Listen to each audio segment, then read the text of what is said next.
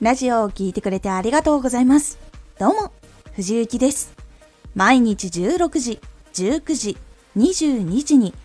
声優だった経験を活かして初心者でも発信上級者になれる情報を発信しています。さて、今回は不器用でも大丈夫。不器用だからこそ長く向き合い続けることができるのが不器用の強みでもあると思います。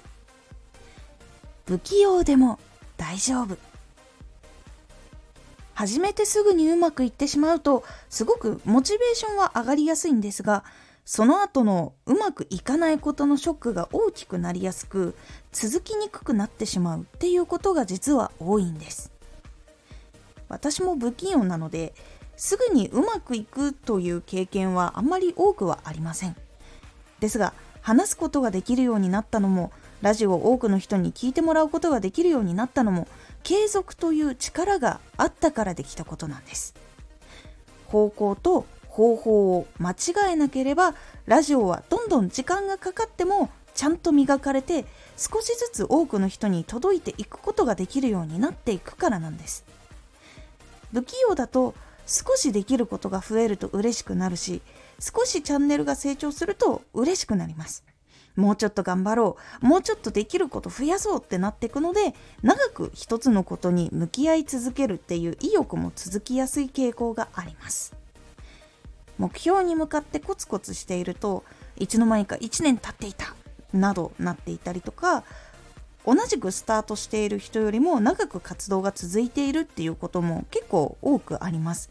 同じスタートしたんだけどいつの間にか辞めていたとか別のところに移っていたとかいうこともやっぱり出てきます。そしてさらに目標に向かってコツコツ進んでいるといつの間にか一番長く続いていつの間にか一番うまくなっているというところにたどり着くことができるということも多いんです。継続し続けるっていうのは実は結構難しかったりします。早く上手くなれる人っていうのもやっぱりいます。ですがそこから上り調子で居続けられるっていう人もなかなかいないし不器用だからこそこれが1個できたこれが1個できたよしもうちょっと頑張れるっていうところに行くっていうのもまた難しかったりします。本当に続けられる人っていうのは1万人に1人とかと言われています。ですので不器用でも大丈夫かな？すぐにできるようになれなくても大丈夫かなと思っている方大丈夫です。少しずつ少しずつの成長でもその少しずつ少しずつが多くの人に届いていくことができるので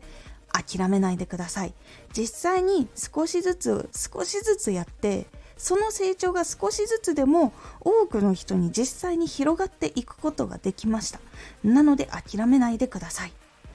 やり遂げたいことのために方向と方法を間違えなければ最後は必ずやり遂げることができます。今回のおすすめラジオ。11月の振り返り。11月に新しく始めたことそして新しく入ったこととか。そして反省点とかをお話ししました。このラジオでは毎日16時、19時、22時に声優だった経験を活かして初心者でも発信上級者になれる情報を発信していますのでフォローしてお待ちください。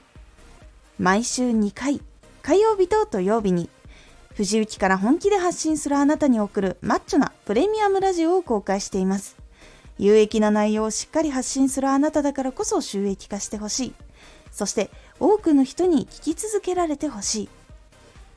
毎週2回、火曜日と土曜日。ぜひお聴きください。ツイッターもやってます。ツイッターでは活動している中で気がついたことや役に立ったことをお伝えしています。ぜひこちらもチェックしてみてね。コメントやれたいつもありがとうございます。では、また